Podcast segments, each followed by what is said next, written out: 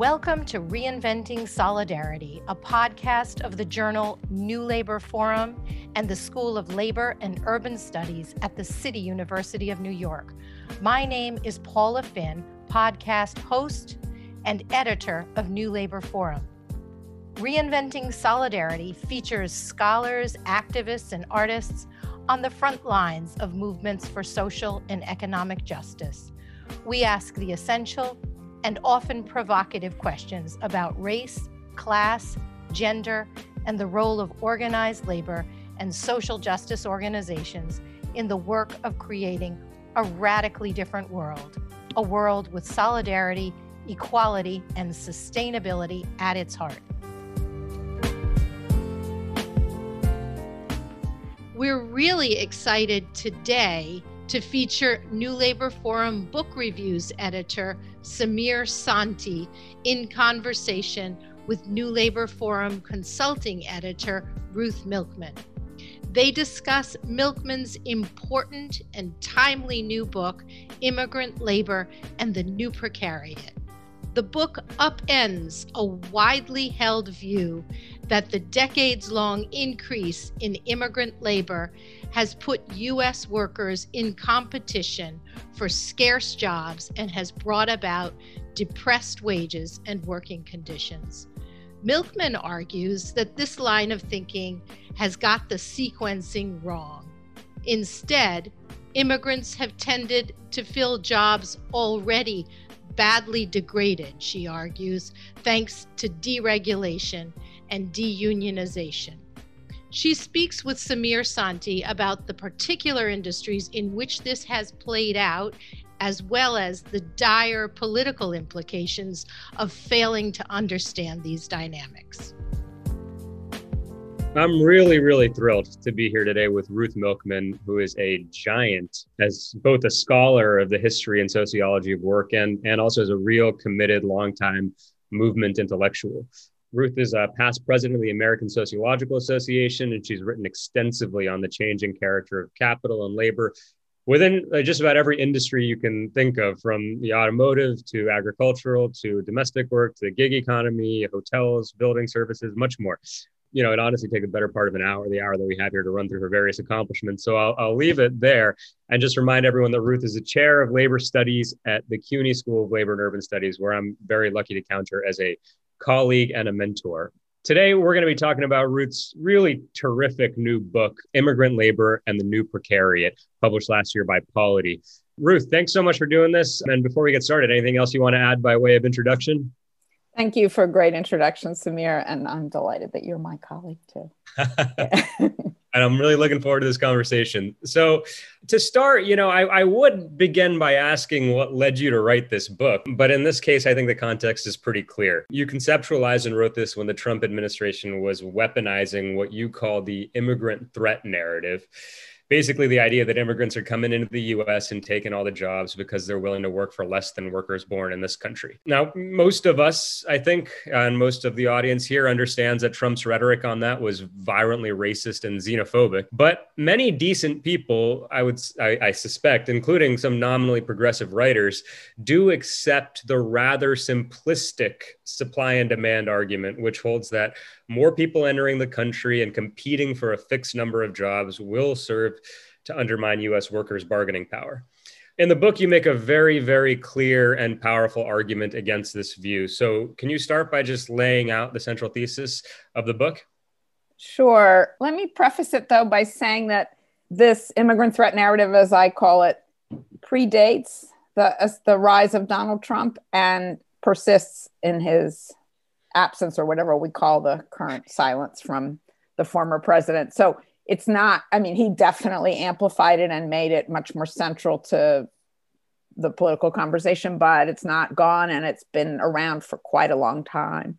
So I just wanted to say that. And it also that the, the narrative is not just that immigrants are a threat to so-called American jobs, but also a burden in terms of taxpayers' expenses for education and health and so on. And as you may recall, Trump famously asserted that immigrants bring crime with them. Actually, the opposite is true, but I mean, there's less evidence of criminal activity among immigrants than among US born folks.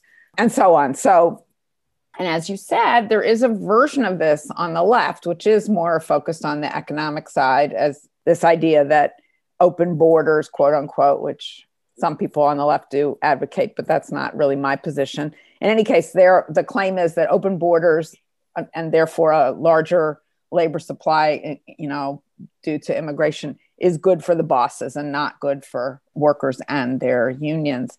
So that view is around. Basically, what I try to argue in the book that is that the story is a little more complicated than supply and demand. The, the key point in that regard is that immigrants rarely compete directly with US born workers. Their employment is concentrated in particular segments of the labor market, often growing segments, and also places that have undergone major restructuring and transformation to the point where what were once desirable, decent jobs with reasonable wages and sometimes even things like health insurance coverage and pensions were transformed by employers into undesirable, degraded jobs. And the process I try to trace historically in the book is that in many, many industries, when that transformation occurs, when unions are destroyed or weakened, when jobs are, when deregulation le- leads to changed conditions in the workplace, and so on, US born workers often abandon jobs that were formerly desirable but now seem extremely unappealing. So those who have other options go for them. And that's when employers start actively hiring and recruiting immigrants. And it is true that some of those immigrants are already around when this occurs, but the supply is actually not adequate to meet the needs of employers in low wage jobs in the period, in the neoliberal period, basically. This is not true right now, given the pandemic and everything, but for several decades. And so then employers actually actively solicit immigrants to come across the border, or not, they're not all from Mexico and Central America, but from wherever they recruit refugees, et cetera. Yeah, no, and and I mean this is a really a really important intervention, and so I just want to make sure that the listeners kind of have a handle on it. So so the, I mean the point, Ruth, that you're outlining is that causality in terms of immigration moves in the opposite direction than the conventional argument asserts. So in other words, immigration didn't contribute to, you know, deteriorating quality of, of jobs in, in, you know, various industries that we'll talk about, but rather that the deterioration in the quality of those jobs created demand among employers for immigrant workers who they believe they could control more easily, exploit more easily, and so on. At the same time, you do make it a point in the book to challenge the idea that this is simply a product of immigrants coming here to do jobs that Americans don't want. Specifically, you take the examples of residential construction, building services, meatpacking, and trucking to show that these that these used to be jobs that Americans did want. Um, and once upon a time, they were stable union jobs, not all of them, but a lot, but large slices of those industries. Over the years, though, you say these jobs have been degraded and that this degradation resulted in the, as you say, the exit of US born workers, which in turn led employers to more actively recruit immigrant workers and, and others. So, can you talk about how exactly this process played out and, and why it affected the specific industries that you cover? Let me give a couple of examples. So, first of all, trucking as I think most of the people in this listening audience probably are aware, trucking used to be a pretty highly unionized industry, especially long haul trucking. The Teamsters Union, that was its central constituency. And when the industry was deregulated in the late 70s, culminating in the Motor Carrier Act of 1980, it was transformed almost overnight. The union was dramatically weakened. Many of the jobs were converted from regular hourly jobs to owner operator type jobs and subcontracting became pervasive in the industry and as that occurred those who could either migrated into sep- other sectors of trucking that remained unionized or just went into other kinds of fields and the, the both the pay and the benefits deteriorated dramatically and so increasingly the sector where immigrants are most concentrated is actually in the trucking at, at the nation's ports on both coasts, this is the case. And those jobs were particularly badly affected by these changes. So that's one kind of case where deregulation is sort of the the main motor of wage deterioration and so on and job deterioration. And those jobs, by the way, become what, what were once hourly jobs become in the case of the ports, people are paid by the truckload and they're not paid at all for the time they spend hanging around waiting for a job. which is often many hours in between. And, and because they're theoretically self employed independent contractors, there are no benefits. They're not protected by any of the labor and employment laws that employees are covered by, similar to Uber drivers, for example. So that's one kind of case. In things like, well, residential construction is another interesting one. So, there, again, that's an industry that people now just assume is a low wage, immigrant dominated industry. But not that long ago, half a century ago, in the West and in the North and in the Midwest, it was highly unionized. And the workers were mostly white men. They're now men of color, mostly Latinx, but other other ethnicities too there it's a little different because the there is an opportunity when the residential construction sector became non-union which happened very rapidly in the 80s and 90s 1980s and 90s that is the many workers who had been employed there just moved into commercial construction, which in many periods during that time was booming. So it was easy to do that. The construction employers went on the rampage against unions in a very deliberate way. This has been, I mean, I refer to it in the book, but it's been documented extensively by others, especially for anyone interested in a book by Marc Linder called Wars of Attrition is probably the best single thing to read about that. But so that began quite early, actually, in the late 1960s and was very successful. And it focused mainly on the residential sector. Commercial construction remains a, a sector where unions have a strong presence, though less extensive than in the past. So the unions didn't really fight back very seriously against the loss of residential construction. This mostly occurs in period of, periods of economic downturns, whereas we saw most dramatically in, in the Great Recession. Construction in that sector, particularly, basically stops dead. And the question is when it comes back, will it come back in the form of union or non union contracting? And so the unions pretty much abandoned that territory. And the, those who worked in it before, many of them move into commercial construction, which is the same organizations and relatively straightforward matter for during periods of boom, like the 80s, most importantly, was a there are great building booms in a lot of major cities. And that's when the industry is completely transformed into one dominated by immigrants. Construction always was an industry with lots of layers of subcontracting. That's nothing new. But what changes now is that at the lower, at the bottom level, very much like in agriculture, immigrant middle people, well, they are all men pretty much, middlemen, who are bilingual and have both access to communities where they can recruit workers and are in, in, contact with the contractors, they become the kind of key nodes of immigrant recruitment, sometimes in among immigrants who are already present in the US, but often through networks that take them south of the border. So that really takes off in the 80s and 90s and the industry becomes, you know, transformed overnight. One interesting tidbit on that, which is also true in some other cases like meat packing, which maybe I'll say something about in a minute. The employers at first are a little skeptical about this. It takes them a while. They do eventually come to the view, which you've heard probably recently, that, oh, immigrants are much better workers than US born workers. They eventually get there. But in the beginning, they're kind of skeptical. You know, these folks don't speak English. You know, what are they going to be like? There's a sort of anxiety in the in the early stages, which I think is important because it shows that this was not really planned by employers. It's not like they set about figuring out, well, let's get rid of the US born workers and hire immigrants instead. It wasn't really like that. It's kind of a step by step progression. And eventually they get to the point where that's who they're recruiting. So it's more that they, you know, they are unable to attract US born workers at the newly degraded wages and um, working conditions that emerge. Anyway, so in, in that happens in construction and in meat packing, which is different in that it's it's really formal employment, unlike construction, where there's a lot of all cash payment and all sorts of other so called informal labor market practices that kind of take hold as the industry is transformed. You know, in meatpacking, as we've seen during the pandemic, it's these are just they're basically like factories that you know people get checks for their pay and compensation and so on. And and there the restructuring is tied to a broader change in the industry where slaughterhouses that used to be located in urban areas moved to where the cattle are bred, which happen to be right to work states like Iowa and Nebraska and so on.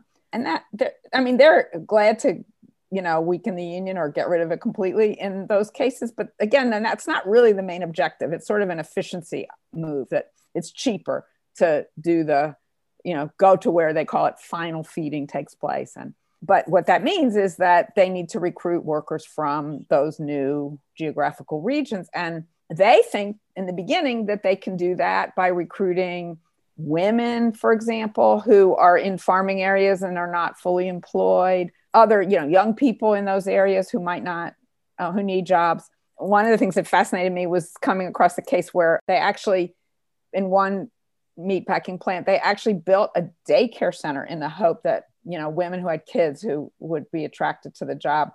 And what they found is that they initially do employ US born workers of, you know, not just women, but in general. And the turnover rates are sky high, sometimes like three and 400%. People are willing to try these jobs, but then they see how awful they are. And I think most people who are listening to this probably are familiar with from all the publicity that there's been about this industry recently. This is not a fun job. Although for immigrants, it's often a better option than some of the existing alternatives. And I should have said this before the, the study that this book is about low wage immigrants. I'm not talking about Silicon Valley engineers and all. I mean, that's definitely worthy of study, but that's not what this is about. But so if you're somebody who doesn't have a lot of formal education, maybe doesn't speak English and so on, this is actually better than a lot of the alternatives, say agriculture or cleaning houses or whatever. But so they do attract immigrants and refugees, but but again, initially they try to use U.S. born workers. That's the goal of the employers. And and once that fails, once they see that people just aren't willing to put up with the work the way it's currently structured or the way it was structured in, in this period of transition, they increasingly turn to immigrants. So that's just another variation. So they're all a little bit different, but the basic pattern is is the same across all these cases. I think it's really important that you know that this wasn't some like grand design by employers, but was wound up with broader political economic shifts over the last few decades uh, that have sort of created the conditions within which employer demand for for sort of highly you know what they see as exploitable immigrant labor has increased. And and you know this is wound up and we, we can we'll talk about this a little bit in a bit but with with sort of the decline of the new deal regulatory order and with the increasing levels of inequality and and and and larger structural trends over the past few decades. And and you also have you know, in the book you talked about how all of this also affected immigrant women workers in specific ways. And in particular you highlight domestic work and low wage service industries like restaurants and nail salons. And and here again, like you say, that I mean, in each of these places and, and sectors, the dynamics are a little bit different, but they're all sort of r- related in ways. So, could you talk a little bit about about the sort of gender component about of this in in some of these other other sectors? Yeah. So the story it's parallel, but there's a little different twist in the case of these female dominated fields. The one I know the most about is paid domestic work, maids, nannies, and so on there, these jobs, as everyone I think listening probably is well aware, were once dominated by African American women until the 1970s or so. That was the case. And actually, the, those jobs were declining in importance. That is, in you know how many people were doing that kind of work in that period, because in the New Deal period, when the period of the so-called Great Compression and income inequality, it not as many people relied on paid domestic work. They did it more of it themselves back then in fact, there were sociologists who wrote obituaries for the occupation in the 1960s and 70s saying this was a declining, you know, industry that was going to go the way of elevator operators or something. Well, that obviously didn't happen. Instead, what happened was two things. One was that the civil rights movement successfully opened up other employment opportunities for black women in this period in the starting basically in the 70s and there's this massive exodus from domestic service jobs for all kinds of reasons i mean they were unlike in say trucking or construction, these were never good jobs. They were not unionized. They didn't pay very much, et cetera. They were always degraded. So that's one big difference from the male dominated sectors we just talked about. And also for many African Americans, there was a kind they, they sort of stank of the legacy of slavery in many cases, since there was a kind of straight line from that to domestic service for, historically. Anyway, once other opportunities opened up, which did happen in the 1970s, where these black women got access to clerical and service jobs, sales jobs in some cases, a lot of public sector employment opened up.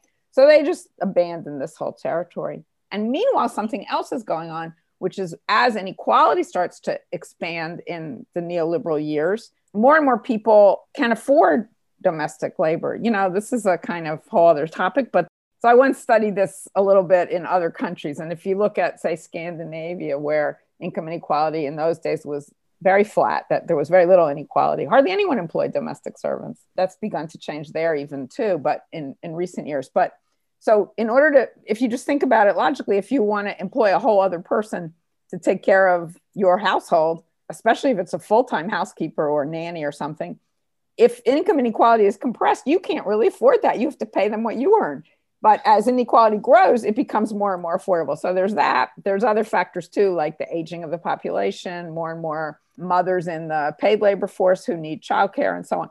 So, for a lot of different reasons, there's an expansion of demand at the same time as the supply of workers in domestic service basically evaporates. And so that it becomes, you know, now I think we all think of it as an immigrant dominated occupation, but that wasn't true half a century ago. So that so it's parallel to what happens in the male dominated sectors, but with a different motor of change. Moving maybe more to the, the, I suppose, the political side of this, it's notable, I think, um, and, and I think many of our sort of listeners are will be familiar with some of this, that, that, that many of the most exciting and successful struggles within the labor movement in recent decades have been led by immigrant workers and, and immigrant women in particular employed in you know service occupations like hospitality office cleaning domestic work and so on and and some of this activity and and this is i think an, a, an interesting thing that it's just like kind of this question has a couple layers but i think it's worth just spending some time on and unpacking some of this activity has occurred within traditional labor unions like like SEIU, Unite Here, prior to the merger HERE, hotel workers, service employees. And a lot of it's also occurred through newer organizations like like the National Domestic Workers Alliance, for instance, workers centers around the country, um, alt labor uh, groups, and so on. So I guess first, I mean, I'm wondering if you can talk about why you think this is. Why have immigrant workers been at the forefront of some of the most dynamic struggles over the last few decades? And and related to that, if you could share your perspective, which is an important and unique one, I think, on on why this particular set of organizations has been involved. And just for our listeners to kind of provide some context, you know, SEIU, for instance, and Unite Here or HERE have histories going quite a ways back to the American Federation of Labor, an organization typically associated as being white male craft workers. And historically, that's not an inaccurate description. Organizations like National Domestic Workers Alliance are much newer, having been formed in the last couple of decades. And, and what's absent from this list are the famous CIO unions, um, the ones that led the great wave of labor militancy in, in the 1930s. So, I mean, why is why why is all of this the, the way it is? So the iconic case of all this is Justice for Janitors, which I imagine most people listening have had some familiarity with.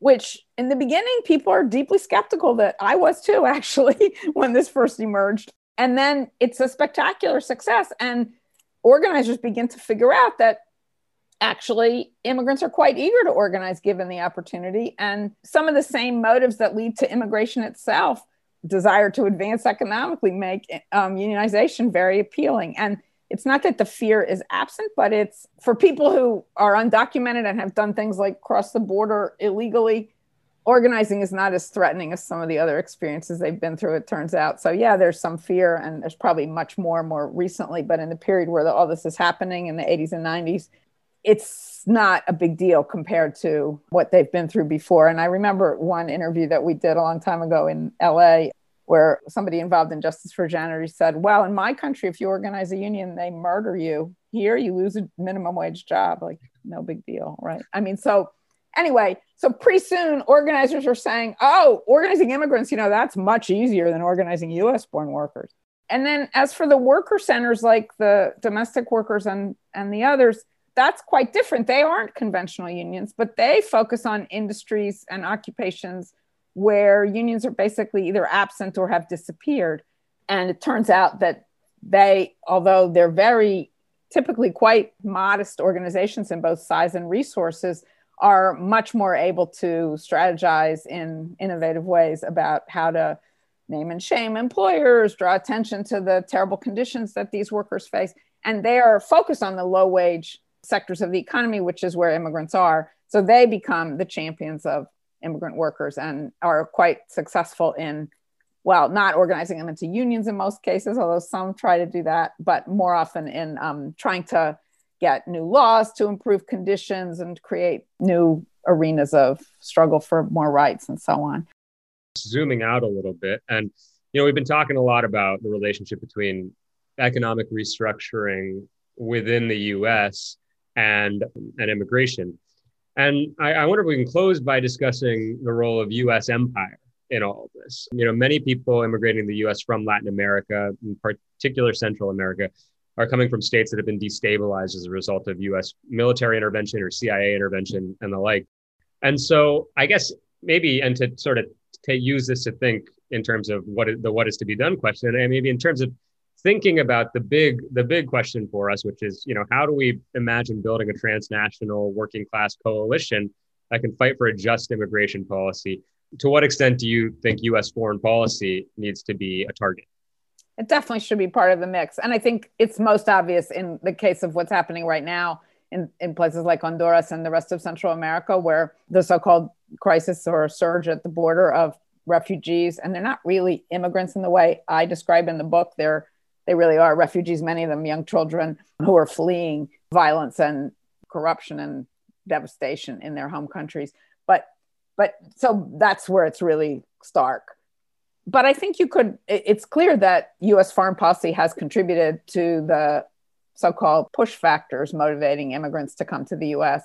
What I write about is much more the pull factors, like the the, the knowledge that in, in the late 20th and early 21st century, at least up to the Great Recession. If you do manage to get here, there's a job waiting for you. Employers want you to come, and people know that. I think that the refugee story is a little different, but in both cases, the lack of opportunity at home is often tied to the policies of the US and other wealthy countries. NAFTA might be one hmm. example. Mm. You know, thanks everyone for for joining us. is really, I think, rich discussion. And Ruth, thank you so much. I encourage everyone to go out and pick up uh, a copy of this wonderful book. It really, I mean, I, you know, one of the things I was going to say about Ruth at the outset is she manages to find topics that you think you understand pretty well, and then um, shine a light on them that you're like, oh wait, now I'm going to think about this differently going forward. So this is a, a you know immigrant labor, the new precariat out by polity. Highly recommend um, everyone taking a look. It's also very succinct and, and a quick and easy read too. So thank I'm glad you. to hear that.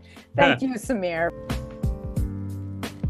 Engagement with issues like these forms the basis of the classroom experience at the School of Labor and Urban Studies, where our preeminent faculty and engaged and diverse student body grapple with the most pressing challenges confronting organized labor and working class communities. For more information about the school, visit slu.cuny.edu. To learn more about the podcast and listen to other episodes, visit slu.cuny.edu slash podcast. And to subscribe to New Labor Forum or sign up for our free monthly newsletter, visit newlaborforum.cuny.edu.